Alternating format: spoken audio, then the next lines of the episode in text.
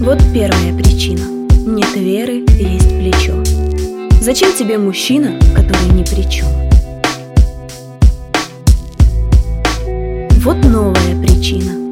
Есть палец, нет кольца. Зачем тебе мужчина, в котором нет отца? Еще одна причина, он ранит, словно нож. Зачем тебе мужчина, с которым ты ревешь? Главная причина – сама себе спина. Зачем тебе мужчина, с которым ты сильна?